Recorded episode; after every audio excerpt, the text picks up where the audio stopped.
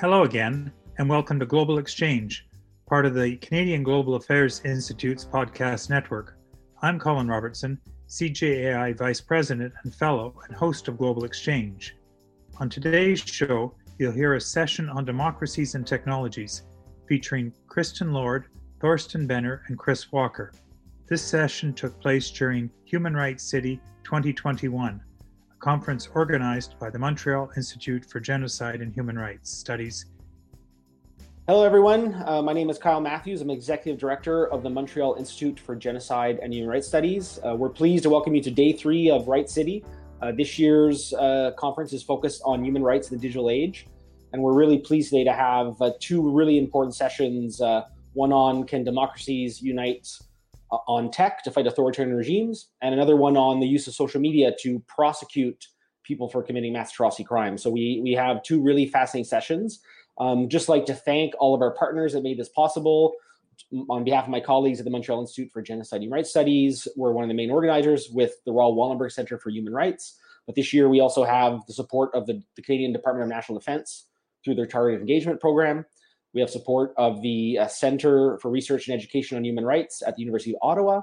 We have the support of the U.S. Embassy to Canada, as well as, U- as the uh, uh, Embassy of the, of the, Kingdom of the Netherlands to Canada, uh, as well as the international organization Global Action Against Mass Atrocity Crimes, and also the Canadian Commission to UNESCO. So we have a really kind of interesting group of organizations and diplomatic representations that are that are sponsoring this event. So with that to do, I'd like to pass the floor to uh, to Colin of the Canadian Global Affairs Institute. Uh, Colin, the floor is yours. You can uh, introduce the speakers and and facilitate the discussion. Thank you. Perfect. Well, thanks, Kyle. Well, as Kyle said, I'm Colin Robertson, and I'm Vice President and Fellow at the Canadian Global Affairs Institute. And I want to welcome you all to this panel on democracies and technology. And I'm particularly delighted to welcome our panelists, Kristin Lord, Chris Walker, and Thorsten Benner. Chris Walker is Vice President of Studies and Analysis at the National Endowment for Democracy based in Washington. Kristin Lord is President and CEO of IREX, a global development and education organization also based in Washington. Thorsten Benner is co founder and director of the Global Public Policy, an independent nonprofit think tank based in Berlin. Their mission is to improve global governance through research, policy advice, and debate. Chris and Kristin join us from DC, and Thorsten is in Berlin. I'm in Ottawa. A bit of context for our audience. At the Munich Security Conference in February, President Joe Biden said, We must shape the rules that will govern the advance of technologies and the norms of behavior in cyberspace, artificial intelligence, biotechnology, so that they are used to lift people up, not used to pin them down. This comes amid talks from the Biden administration and others for a Western Tech Democracy Alliance, as more and more Western democracies are waking up to the challenge of authoritarian tech and human rights. Leaders in countries including Cuba, Iran, North Korea, Russia, and Venezuela are increasingly using technology for liberal um, ends. As we've seen in the disinformation campaigns against the Hong Kong activists, current in the news today, following the anti extradition protest in 2019 by China, espionage of uh, Iranian activists, and hiring Twitter's employees to spy on Saudi activists by Saudi Arabia. At the NATO and G7 summits this past week, there was reference to the challenge that technology uh, utilized to interfere in elections or as a channel for disinformation using social media and other vehicles. NATO is going to update its strategic concept in part because of the challenge of emerging disruptive technologies. So let's get started. Thorsten, I'll start with you as you come from farthest away, although not by cyberway. Since you're based in Germany, do you have any perspectives on what Germany or other European countries are doing or should be doing to address these big issues? Thorsten. Thank you, Colin, and thank you, Kyle, for the invitation. And it's uh, great to be with uh, Kristin and Chris on on this uh, excellent panel on an important topic. Maybe for starters, I'll, I'll share my personal perspective, which uh, I don't claim is any particular German or European perspective uh, on on this. I think the discussion on authoritarian tech is ab- absolutely important, but uh, it's also important that we actually keep perspective. Uh, first of all, that uh, we see the proportions. Our democracies, uh, they will not fail because of authoritarian tech.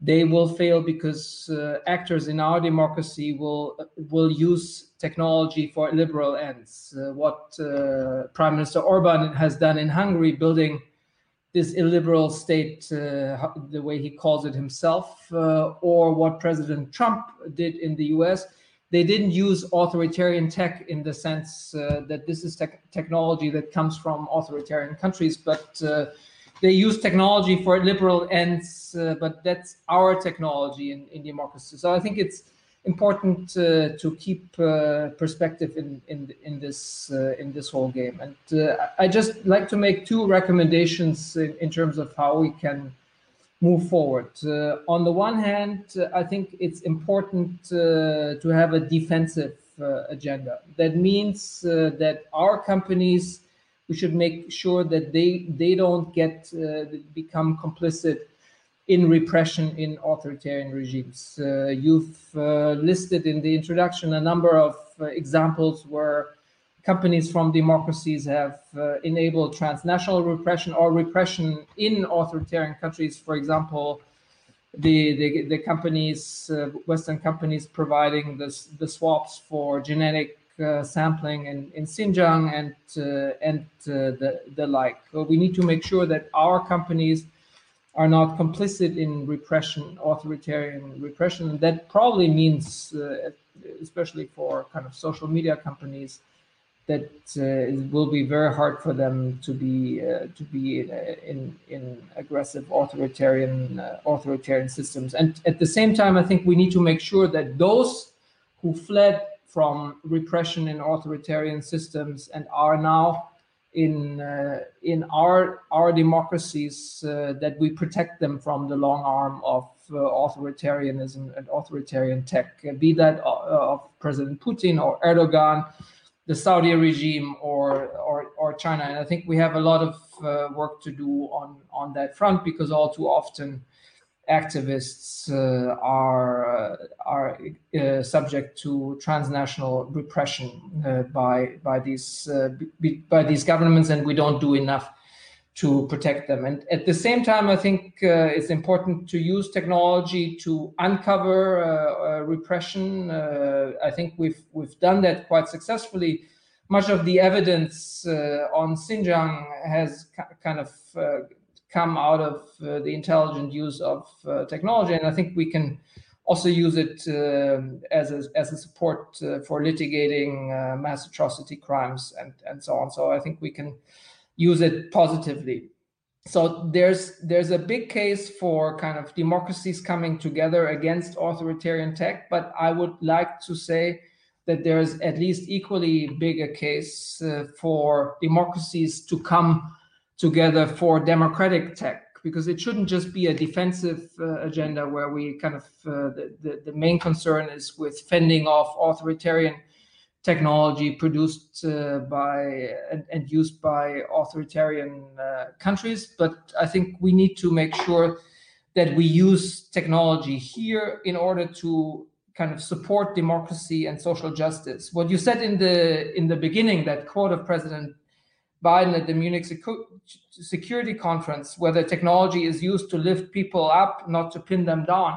I think the way that story turns out in our societies, that's mostly and totally in our hands. Uh, and I think uh, we should think more on along the lines of the likes of Ethan, Ethan Zuckerman of MIT. He uh, a few years ago he wrote a, a, kind of an optimistic piece, or at least an aspirational piece, six or seven ways that social media can enable enable democracy and uh, think along these lines because I think we can only kind of be competitive in the competition of systems uh, with authoritarian state capitalism if we ourselves make sure that technology doesn't weaken and undermine democracy at home but it's uh, that it strengthens uh, democracy. So fortifying this at home and using you know technology for Demo- and learning to use technology uh, for democratic ends, I think, is an important uh, kind of part of our agenda.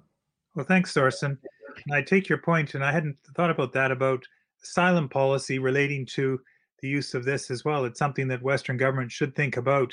Um, and of course, as you point out, tech used for both good and bad. Well, Kristin, let me move to you and, and tell us a bit about IREX. You do a fair bit of work in capacity building leaders and institutions. Can you tell us a bit more about this work and what can be done to bolster the privacy and security of civil society groups that are being threatened?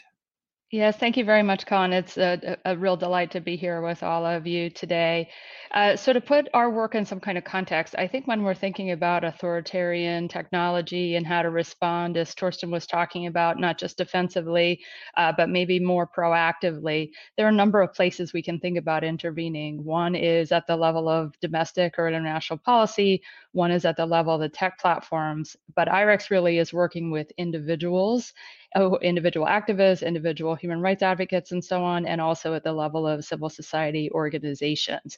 And I think that's an area where there are actually huge asymmetries, I'd even say inequities between civil society organizations and their ability to protect themselves, to defend themselves.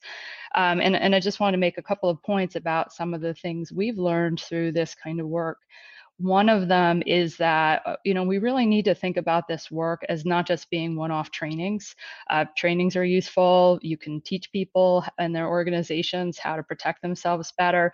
But the landscape is changing so quickly, the tools are changing so quickly that we find it is much more effective to think about this as an ongoing form of support, an ongoing form of partnership. Um, so that's one thing. I think it's especially useful if there are maybe hubs or resources set up could, that can serve a number of uh, smaller organizations all at once so that they're sort of constantly available as threats emerge. Um, and again, to have that constant vigilance as, as things change.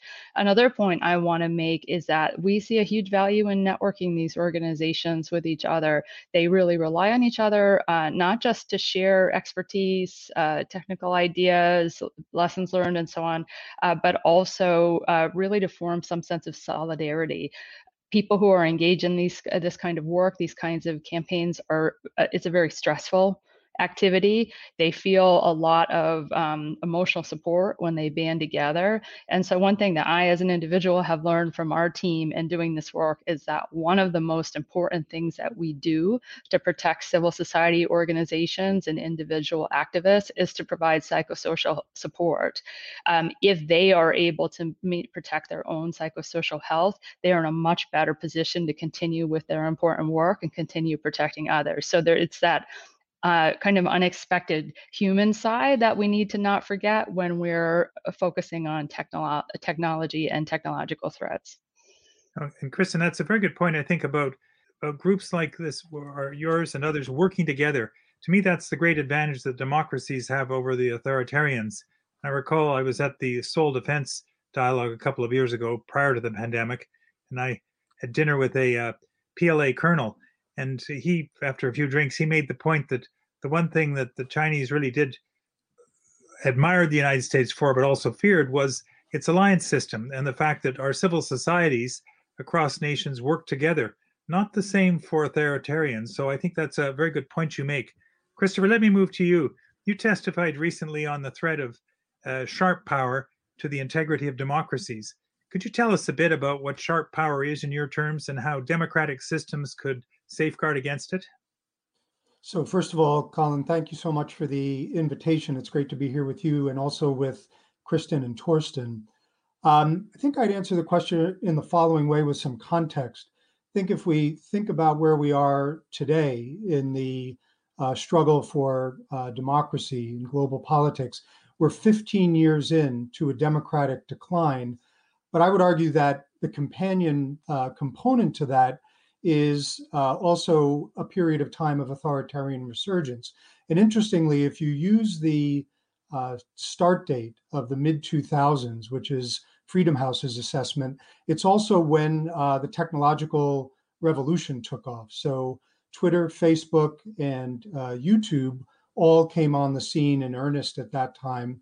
Um, and I think we have to reckon with the impact of the technological revolution on the one hand, this has offered authoritarian regimes to uh, have the sort of reach that I think few really anticipated, certainly going back 20 or 25 years ago in the lead up to what has now become the uh, period of democratic decline.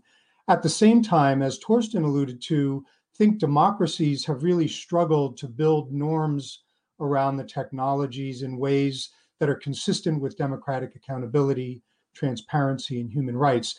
And that's a very bad combination where you have ambitious authoritarian regimes on the one hand, who, after all, have a point of view, they have a preference, uh, they do not privilege uh, free association or freedom of expression. On the contrary, one only needs to look at the way in which the, the regime in Beijing treats its own citizens or those in, for example, Hong Kong to get a flavor of their approach to these things. And likewise in Russia, uh, freedom of expression is repressed uh, fiercely there by the authorities in the country. And so it's not really a surprise that when they reach beyond their borders, they take that um, sensibility with them.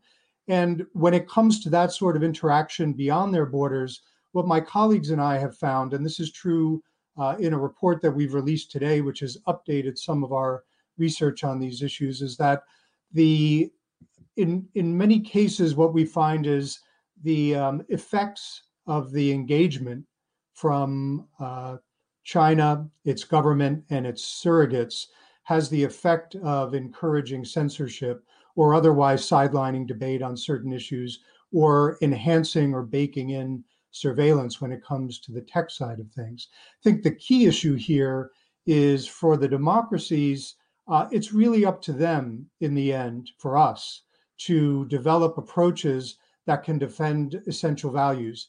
We can't expect that, for example, the authorities in China who face no real pressure uh, domestically to change, who have very clear uh, visions for how these things should be organized, not only in terms of governance domestically, but increasingly um, in key rule setting bodies, whether it's within the UN or elsewhere when it comes to technology standards, uh, they will pursue those interests in the absence of any sort of check on their power, which means it's actually up to the democracies, as we say in the report we released today, uh, to stimulate a race to the top and to make certain that uh, democratic values animate and surround technology both for our own society's health, but I think also for the larger uh, struggle that's emerged, including in countries that are deciding what path they're going to take and really do have a choice as to whether it will be uh, more in the direction of more surveillance and censorship baked into the technology, or whether it will be a path that privileges and respects privacy, um, openness, transparency, and freedom of expression. Thanks, Chris. Do you want to just tell us the title of that report? We'll put it in the the comments side, and we'll do a hyperlink to it. But if people want to sort of access it while listening, what's it called? And it's on so the this, NED website. Correct. Um, it's called a full spectrum response to sharp power, the vulnerabilities and strengths of open societies. And this is a follow on report and an outgrowth of a report that we released in December 2017 uh, on this topic. Okay, thank you. Thorsten, let me move to you again, how should uh, Chris has talked about sharp power? How should the democratic governments respond to these sort of attacks by authoritarian regimes, including individually? Although, as I think Chris makes, we'd be far better if we could act collectively. Thorsten?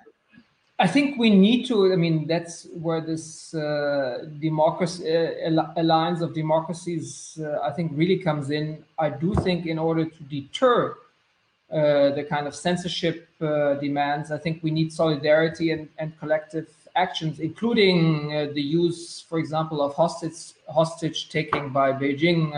remember my think tank uh, colleague, Canadian diplomat Michael Kovrig, uh, who has been lingering in a Chinese prison for over two years to put pressure on the on the Canadian government. Uh, I think we we we need collective uh, collective security mechanisms and real solidarity to to stand together against uh, these kind of trash, transnational forms of uh, of repression you mentioned kind of attacks on on democracy. I think, uh, as as I as I said before, a lot of the fight for our democracy will be will be won by kind of uh, you know working within own within our own public, uh, and that's the the key front. But the kind of external front and uh, dealing with nefarious uh, interference. I think it's an important uh, concern. I think uh, the, the most important point is to make sure that uh, we fortify the core institutions uh, of our democracies uh, in in the in the elector-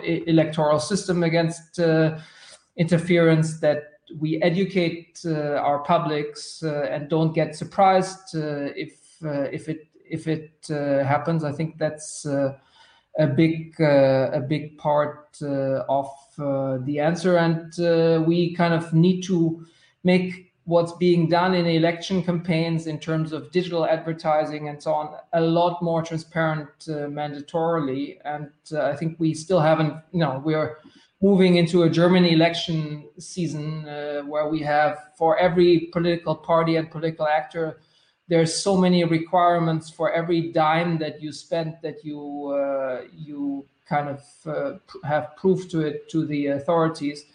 But uh, there's very little accountability schemes uh, or like uh, due diligence on on the kind of data you use and the way you do political advertising. And uh, i think that would be equally important. I think chris made let, let me let me respond to one important point that chris makes. I think uh, their or his sharp power concept uh, is an important contribution to the debate, but it shouldn't uh, detract uh, from the fact that uh, a lot of uh, what authoritarian players are doing is not is not through the back door necessarily, and it's it's using very very simple tools of just buying enablers in our societies, within our professional elites, within our media elites, with our within our public relations uh, lobbying elites, uh, within within uh, our kind of other professional legal legal elites uh, to advance uh, the, their kind of authoritarian ag- agenda uh, using these enablers. So I think what what I I think is absolutely critical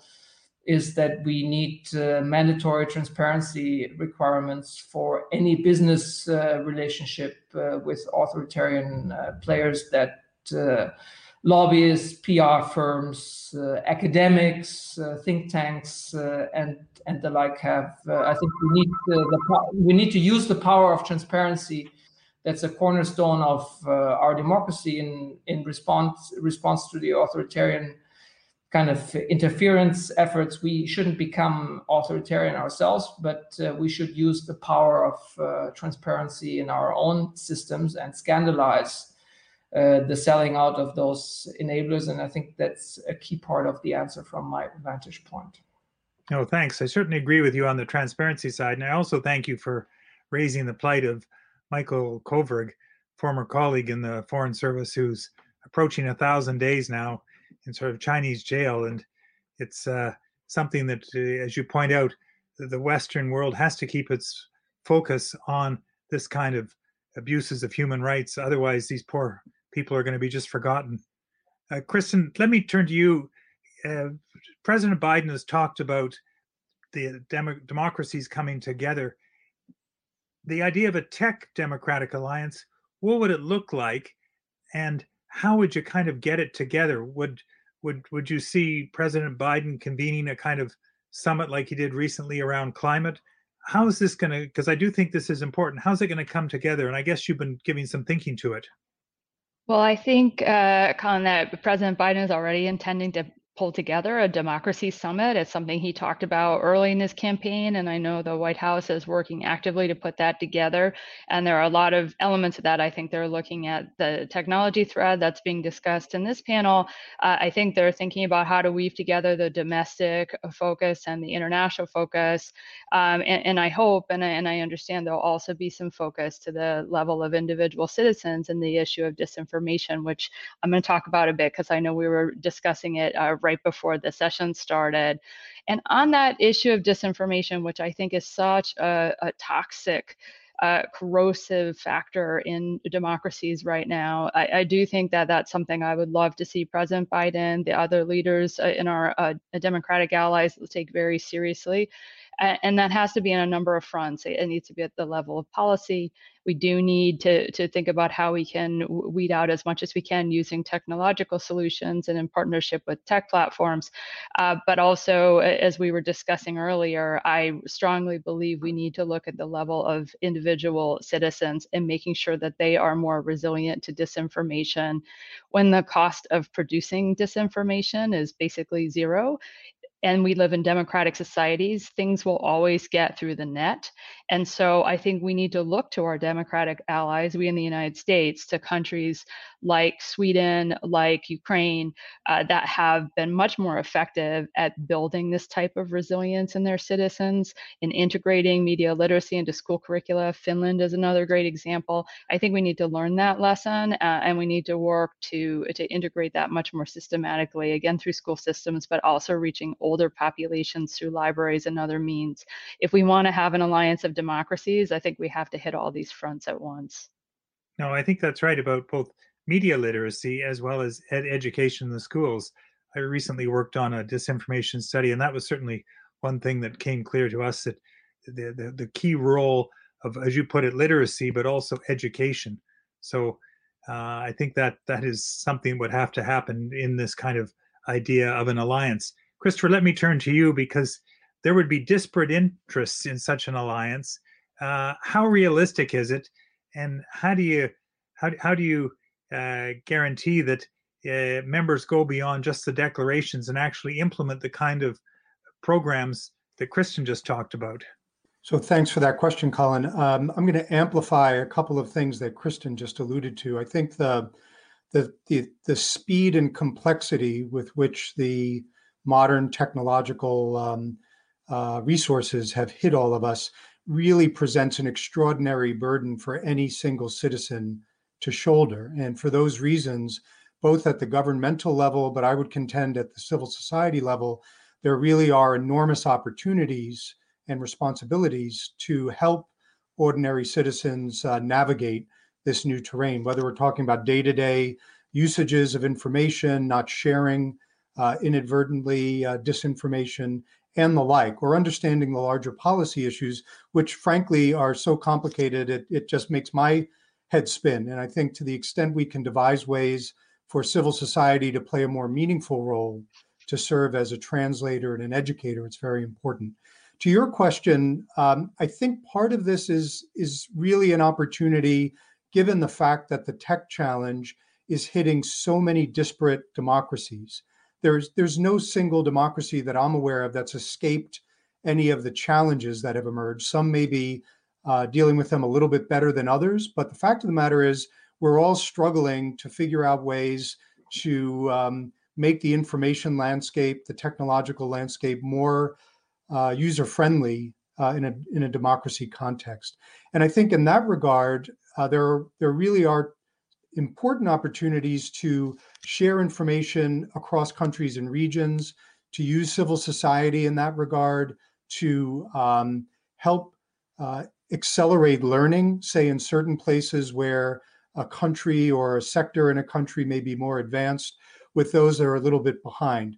Uh, Kristin alluded to some of the countries that have really been ahead of the curve, in part because they've been stimulated by Russian disinformation. Uh, places like Ukraine and the Baltic states have been on the front lines of these things for ages and are very adept at developing responses. I think we need to do more to find ways to uh, make sure that democracies of all stripes are working together, collaborating to accelerate learning and get better outcomes. Chris, how do we do that? Do we do that like does this become like a a, standing item at a G7 a summit, or if we create a kind of tech alliance, is would, would you see that? Because I think collectively there has to be some effort. Or do you do it within NATO? The European Union has, a, I think, pretty good. They do some good work on disinformation The country that really has impressed me with what they've done, aside from the Baltic states, is Taiwan. So I, I would approach this by rather than thinking about the precise modality at the outset, to think about what the key overarching objectives would be. And I think this is particularly important in this domain because the tech challenges are changing so rapidly. You need some sort of um, um, resource or mechanism that's capable of, of adapting quickly. to meet the new challenges. And so I, I wouldn't plant the flag on any single governmental entity per se, or even a single NGO entity per se. But I do think if we if we believe that um, this needs to happen and that there needs to be a flexible uh, mechanism that would allow democracies to meaningfully engage and respond to these issues, then you could, I, I would think, find a way to do this that includes both um, the non governmental and the governmental sector at some level. But I would be reluctant to say it needs to be some precise uh, governmental mechanism, which might be important, but in this context, insufficient. Okay. Kristin, let me come back to you then, because I know IREX has done work to increase capacity of, of civilians and sort of ordinary people to be more resilient to disinformation campaigns. Do you want to speak a little bit more about the examples? Now, you've used European examples, but are, are, is there good work being done in the United States or in the Americas? Uh, the, the short answer is yes, but it's not nearly enough. Um, so let me back up just a second. We know that media literacy, you can call it digital literacy, cyber citizenship, media literacy, you can call it different things, but we actually know that it works. I believe one of your colleagues pasted in the chat an article I published recently with a colleague, and we tried to link to a lot of the research out there. And it's not just about teaching people how to check facts, or even as Chris rightly pointed out, just read things before you forward them, uh, because a shocking percentage of people forward uh, messages and articles on social media without clicking on the links. Uh, but it's also about recognizing emotional ma manipulation, because this is where how a lot of misinformation and disinformation gets spread. It's playing to aspects of people's identity, playing to people's fear.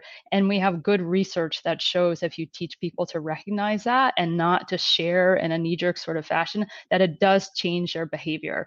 Um, and you can see on our IREX website, we have some research showing that even a year and a half after a fairly minimal level of training, we still see a significantly significant uh, change of behavior where people no longer forward that such information to such a degree. So that's the first thing. We absolutely know that this works. And you can do it by giving individuals the skills, but ideally you would have a more systemic response.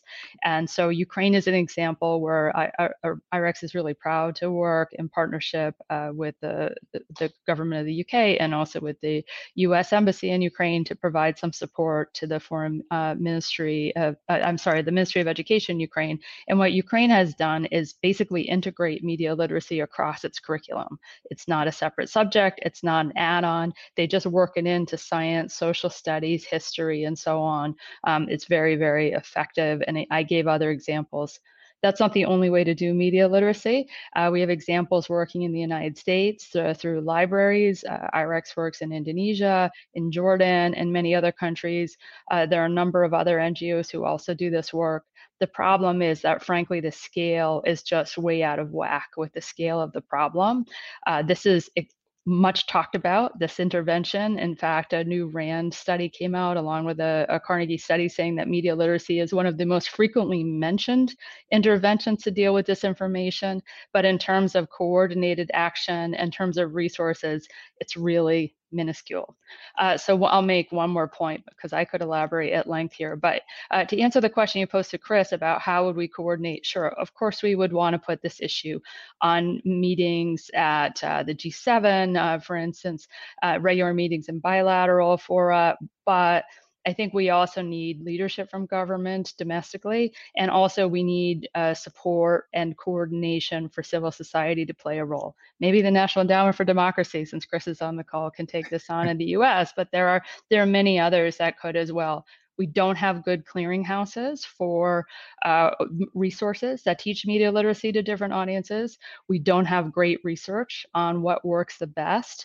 We, I mean, there's so much that could be done to network these different groups together and just to provide better quality information to those who want to take this on. It's not very expensive. We know it works. And I think it's time we just had some leadership, some investment, and some coordination uh, coordination, I think, is the, the key word. Particularly, that's where I think the democracies have an advantage because they we've got all these existing institutions to actually coordinate.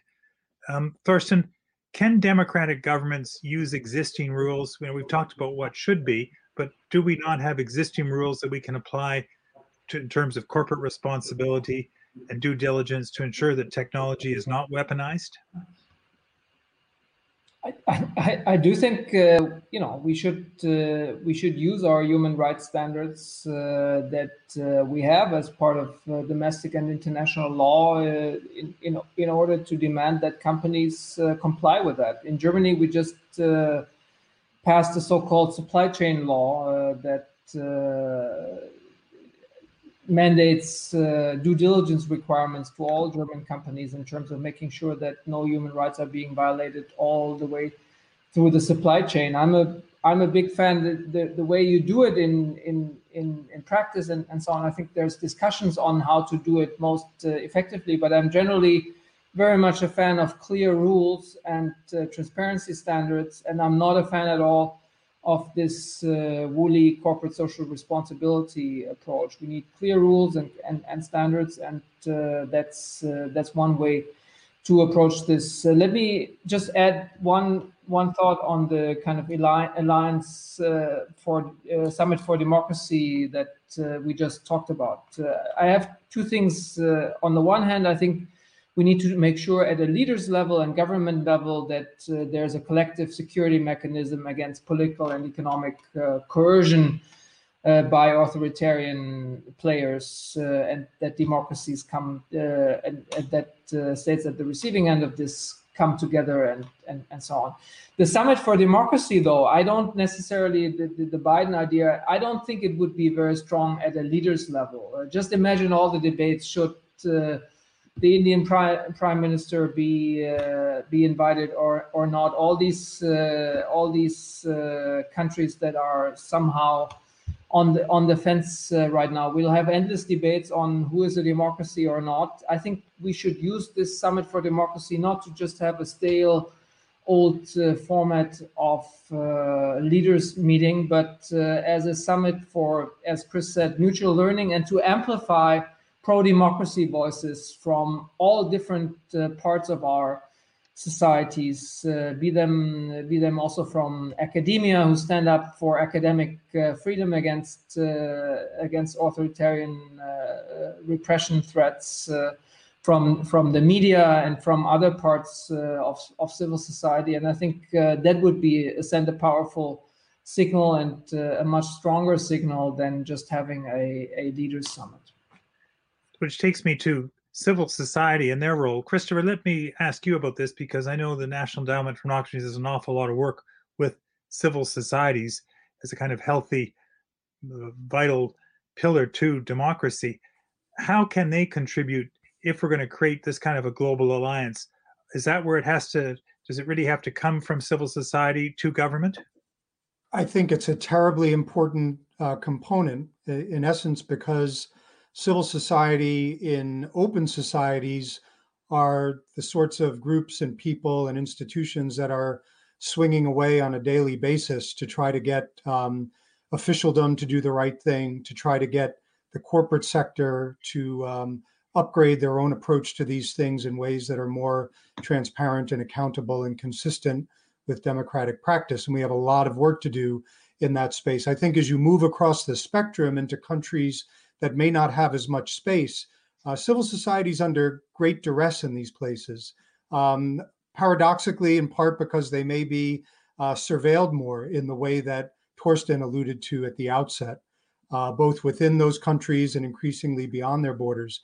Ron Deibert and his colleagues at Citizen Lab at the University of Toronto have done brilliant work on this and really have been at the forefront of the effort to understand these things. So I think um, if we're going to succeed over time, it's hard to imagine uh, civil society not playing a meaningful role, both in the context of helping to shape the rules that are being discussed at the supranational level, for example, but also at the national level uh, in a governmental context. And then coming back to a point I made earlier, and which I think Kristin has uh, made very eloquently, it's hard to imagine that uh, citizens in democratic societies can get their bearings in the absence of meaningful civil society uh, education efforts and other efforts to help people understand these very complex issues that are emerging in the tech sphere. So I, I can't stress enough the role of civil society uh, to help us be successful in this challenge. Chris, now you do most of your work abroad and good work abroad.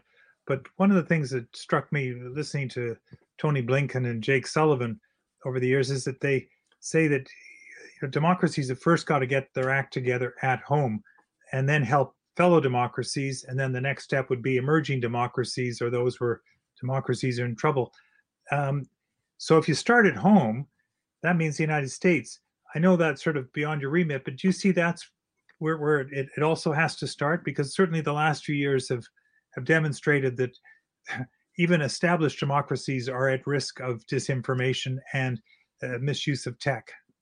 And even established democracies are uh, vulnerable to problems well beyond the two you just alluded to in waves we've seen in recent years.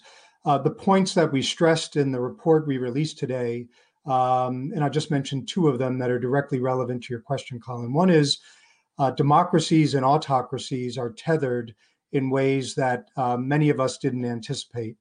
And often that interaction redounds poorly in the democratic context. And it doesn't mean that uh, this is solely the impact of the autocracies, as I think uh, Thorsten rightly um, made the point at the outset of this discussion. But it does mean the interactions uh, that are so comprehensive now have to be thought about differently uh, given the interconnections that are there. And then, critically, in my view, I think while it's true that democracies, including the United States, need to get their own house in order, they can't do so by ignoring the world around them because um, the problems that emanate from beyond their borders, on the one hand, are not going to stop. There's no pause button that's going to be hit. These problems have to be addressed simultaneously with the domestic problems. And beyond that, furthermore, um, to the extent we are going to learn from partners, say, in different parts of Europe or in Africa or in Latin America or Asia, as we upgrade and accelerate our own capacities, uh, that's not going to happen by closing the door and just um, figuring out how to fix things at home. I think we're past that point. So I would really stress this notion of learning in partnership. And I think it feeds back into earlier parts of this discussion as to how these wider ranged efforts to meet these emerging challenges can be an outgrowth of new forms of collaboration and cooperation across borders. Kristin, we've we've talked of a general sense. We do. You've worked with countries abroad. Could you pick one or two and just say this? There are here's what this country is doing, which is actually getting it right, and and why they're getting it right, and and what contributed to the success could you give us an example from something you've observed in, uh, in, in either written about or through the direct work of IREX? Sure, thank you very much. I, you know, I, I want to give credit where credit is due. I think a lot of countries like Finland, like Ukraine that I've mentioned, have been working either in Finland's case for a long time or in Ukraine's case more recently to try and take the issue of disinformation seriously. Um, I do think that we're facing a time where we need to do more and we need to constantly be adapting. So I don't want to, I, don't want to let any dem- democracy, even the most uh, sophisticated among us, uh, completely off the hook and say mission accomplished. Don't need to worry about this anymore. Um, but I think we can see the the examples of what could be built into a more concerted approach that could be built into a more society wide approach. And again, I already alluded to what Ukraine is doing, where uh, they are really just integrating these skills into the curriculum. Uh, but I do want to say that where I see some shortfalls is looking beyond the schools because young people don't vote as much as older people. Young people are only a small percentage of the population. Young people, not just in the United States, but in other uh, countries, are less likely to forward disinformation than their older counterparts. And so, uh, this is where I think democracies could compare notes, come up with some common strategies. We need data, we need research, we need to know what works. And I'd like to see a lot more collaboration. So, while I'm happy to give credit where credit is due. I don't think anybody has cracked the code just yet. Oh, I do want to shout out the, the United Kingdom. I think the UK has developed some countrywide strategies. I think they have yet to implement them fully, but I think they have taken a very serious look at what it would take to do that. So I think we see glimmers of what success would look like, but I can't say anybody's completely won the war against disinformation. Thorsten, when you look across Europe and the European Union, my impression is that they have been doing work on this collectively. Uh, is is that? But, but give us a sense. Is there uh, what's going on in in in broader Europe? We've talked about some specific countries, but are they? Is this also being looked at kind of collectively within the European Union? Because that perhaps then could be drawn forward within the wider group of democracies. I, I do think uh, there are some efforts uh, in in Brussels uh, in the European External Action Service. Uh, there's a little cell that works on on disinformation. I think uh, they're really committed and they're doing good work, but they have very limited very limited resources. So we do rely on some of the countries at the forefront of fighting, for example, Russian disinformation in the Baltics to hear their lesson and uh, to to share these lessons Europe wide. I think uh, it's also when when you talk about this disinformation, of of course, how to how to then fight it and uh, how much you know what kind of laws and rules you you use is also subject to contestation within the European Union. What President Macron, for example, wants to and, and, and so on maybe i would personally not uh, sign off uh, on that uh, because I value freedom of expression too much, uh, and we shouldn't err on the on on the side of suppressing speech too much. So I think there is a vital and healthy debate also in terms of uh, the, the rules and uh, laws that we should uh, pass. and we can learn from not just European countries, but take, for example, on disinformation, also take the example of Taiwan, which has been battling with uh, disinformation in, in, its own democratic process and uh, from which we could uh, learn. All right, we're at the 45 minute mark. Uh, Kyle, have we got some questions that we can direct to our panel? Uh, yes, we do. Let me pull them up. There's, um, th- I think this one is going to be quite interesting. Um, it's from Twitter. It says, How important is it for democracies to ban Huawei from their 5G network? And what okay. is the view from Europe? certainly certainly relevant to Canada. You know, within the the Five Eyes, most of them have, but not us. Why don't I start with uh, uh, Chris and then Christian in terms of the, this whole debate about Huawei use of Chinese tech uh, firms to provide the the the, the kind of uh, framework and skeleton for our our our our next level of communications platforms. Chris? Well, I think this is central to the overarching debate in the sense that uh, if we don't have confidence about the integrity of these systems that will ultimately serve as a as a backbone or a big part of the backbone of our communications and technical um, interaction in open societies, then we have to be very cautious about how we adopt them. And I think what we've discovered, whether it's in the case of Huawei or other such systems, coming from uh, the People's Republic of China in places like Latin America, Sub Saharan Africa, um, wider parts of the Americas, is that there are um, extraordinary vulnerabilities there. And I think the answer to this, again, is, is for the democracies to have an alternative and high standards that encourage and privilege privacy, uh, transparency, and freedom of expression, and don't bake in or otherwise um, privilege the sorts of things that will undermine uh, democratic values and democratic accountability.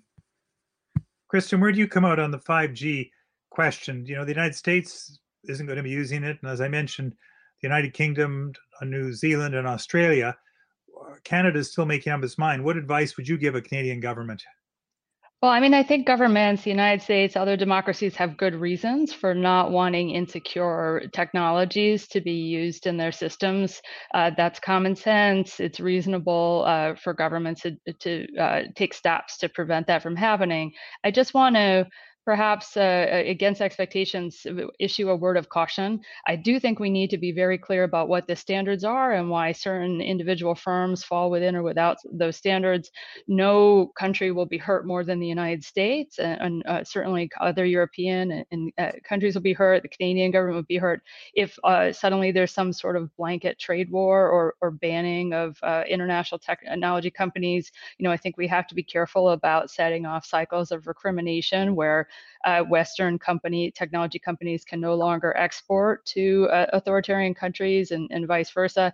I, I, think we, when our companies do work in uh, other countries, they may not do exactly they may uh, succumb to, to local laws as they have to but i think the the values baked in are are different than they would uh, if they were uh, local companies chinese russian and so on and so i do think we we need to be clear about the standards. We need to protect our interests, but I think we also have to be careful we don't set off a chain of events that we actually don't really want to follow through on because that would be against our interests. It's in our interest to have Western companies uh, that are uh, playing in these spaces uh, continue to be able to export.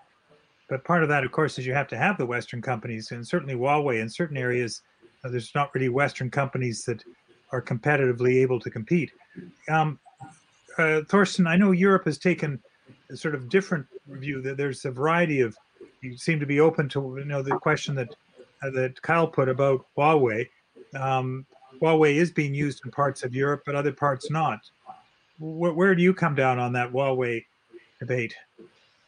Well, uh, I've been quite active in, in that debate, and I do think uh, democracies need to exclude high risk providers such as uh, Huawei and uh, ZTE from their kind of critical technology and communications infrastructure. But that's not because uh, we should be afraid of necessarily of surveillance by the Chinese government uh, because we use Huawei. There's some there's some risks on that front, but that's not the major factor, but uh, the major fear I think is just the fear, the, the sheer dependence on on technology in, in, in critical infrastructure areas. You don't want to be uh, dependent on technology of uh, strategic uh, rivals. That's also what mo motivates the Chinese government not to be dependent on on foreign and especially U.S. technology anymore. So that's uh, something that could be based on reciprocity and there's sabotage uh, risks, of course, uh, in in case of a of a conflict. So we're well advised to exclude uh, high risk vendors Huawei and ZTE from our critical infrastructure and. I think uh, we also well advised not to fall for the disinformation campaign by some Huawei acolytes among our major Western telcos, such as Deutsche Telekom, that we actually need Huawei technology because there are no no alternatives uh, in the in the Western world. That's simply not true. Nokia, Ericsson, and now also increasingly Samsung, plus some American companies are coming in, and plus some uh, European small and medium-sized, very innovative players. We have all the technology uh, that uh, that we need for rolling out uh, secure and uh, secure and top-notch uh, 5G networks uh, within Europe. So we really don't depend on Chinese technology. And the argument that you made, Christine, I think is a quite a slippery slope because uh, what Chancellor Chancellor Merkel's uh, push for an open door for Huawei has been mostly motivated by the fear of retribution against uh, German companies uh, on the on the Chinese market. And I think when it comes to critical infrastructure, we cannot be afraid of uh, of retribution because otherwise uh, we're for, foregoing our our our our sovereignty and uh, key aspects of uh, our technological sovereignty, and uh, we need to we need to defend that. Uh, and it's of course important to to do that with clear standards. But I think the the standards of not depending on companies that are beholden to authoritarian governments uh, such as uh, Huawei and ZTE. That, that's a pretty clear standard. And we can also invite reciprocity. I think it's also ridiculous for Nokia and Ericsson to still expect uh, to be part of the Chinese market. I think we should simply uh, uh, accept that uh, that the Chinese government mostly reserves its own market to Chinese providers and uh, we can rely on on our technologies. And so there's perfect reciprocity in this uh, critical infrastructure area. So thorsten would this also involve you know if we are going to uh, in a sense try and provide an alternative that's probably going to mean more research and development and investment by governments in some of these big companies. We've done this before on, on major projects. W- would you see that as, as a piece of this if we if we don't have as, as Kristin says, we're not sure we've got it. Do we then try and create it? I think we should should uh, provide smart incentives uh, for for technology companies uh, to be competitive uh, and support our our players. Uh, smart industrial policy. I think Germany has become a little more French on on that front. We've done it uh, now with with batteries, for example, where we, we we weren't there. We we need to do it on on chips. I think on on telecommunications infrastructure, we uh, and companies on Nokia, Ericsson, and we need to support the the very innovative upstarts we have in Europe and give them chances to roll out and demonstrate their capabilities. And we also need to be uh, be aware. I think the competition, and I think there you you you you also see that uh, there's uh, competition within democracies and it needs to be healthy competitions and we shouldn't be naive because uh, the US government uh, under the banner of open RAN tries to uh, make up uh, for the lost ground in past decades where American companies uh, fell behind in the global telecoms market to make sure that now American companies dominate the Western market in, in, in 5G and in the future in, in 6G and the US is not very is not uh, not exactly uh, exactly cautious about this. Uh, they actually put their money where their mouth is, and uh, I think they want to they they want to make sure that Nokia and Ericsson play less of a role. And I think from a European perspective, we need to make sure that our European companies uh, are competitive uh, in an unfair competition with both uh, with both uh, Chinese state-backed companies, uh, but also be mindful of the efforts in the in the U.S. that that take also some dubious forms. Okay, thank you. Kyle, do we have another question? Um, yes, we do. We have uh, we have two questions that are similar. We only have three minutes left, so I'm going to read both, and hopefully um, each of the three folks can give like 20 second comment on them. But so the first question says, um, it's from Twitter. Uh, authoritarian states manipulate Western tech platforms. What can be done to prevent this? The second one um, says, uh, this one's from YouTube. Should reciprocity be applied by Western democracies in that authoritarian leaders and government officials don't allow social media platforms in their societies, but are allowed to use to, to use them in the West to spread disinformation? Should we ban them from these platforms? Okay. Now, in, in 20 seconds or less, let me start with you, Chris. So it's a it's a pretty complicated question to have 20 seconds on, but I, I think it speaks to the conundrum that has arisen in the modern era, which is uh, everyone can move across borders and these areas of expression pretty seamlessly. I would be reluctant to lowering the boom entirely on these things. I think it's up to democracies to build out the rules that safeguard their information space without uh, becoming the authoritarians themselves. Good answer. I'll move to you, Thorsten. I align with Chris. Okay, good. Kristin? I too aligned with Chris. I think it's very well put. And in fighting authoritarian impulses, we don't want to become the very thing we're trying to prevent. Good response. All right, my final question to you all, and I'm going to start with you, Kristin. Uh, what are you reading or streaming these days? I just finished reading Michael Lewis's The Premonition about uh, people who predicted the pandemic, all the obstacles they uh, found uh, along the way, and how even when how in free societies, small groups of people can band together to push change. Uh, it's both frightening and there's a little bit of heartening aspect to it as well. All right. Well, anything by Michael Lewis is always worth reading. Thorsten, what are you reading? I'm reading, not, not streaming The Crown, but uh, I'm reading a novel by a Georgian German author called Nino Haratishvili called The Eighth Life for Brilka. And it tracks uh, the tragic, uh, in a very moving way, it, it, tracks the tragic lives of one Georgian family uh, across the long 20th century and its trials and tribulations. And it's beautifully written, as I said, very tragic and, and moving. And I can very much recommend uh, this book. All right, for the summertime reading, but also The Crown is diversion. Chris, what are you reading or streaming? So it's apropos of our discussion. Uh, really, um, just enjoyed rereading Ron Deibert's book Reset, uh, where he both di- dissects the challenges that have emerged in the digital domain in a very uh, thoughtful but uh, candid way, and then to his great credit offers um, some recommendations on how we can address these things. All right, the reset. Ron Deibert, Canadian. My wife told me I've got to read it, and now with your recommendation, Chris, I will as well. Well, thank you, Christopher, Thorsten, and Kristin. Thanks for listening to this episode. Remember, you can find the podcast in iTunes or wherever else podcasts are found. If you like the show, please remember to give us a rating. It really helps the podcast grow. You can also find the Canadian Global Affairs Institute on Facebook, Twitter, and LinkedIn. The Global Exchange is brought to you by our team at CGAI, and thanks go out to our producer, Charlotte Duval-Lantoine, and to Drew Phillips for providing our music. I'm Colin Robertson. Thanks for joining us today on the Global Exchange.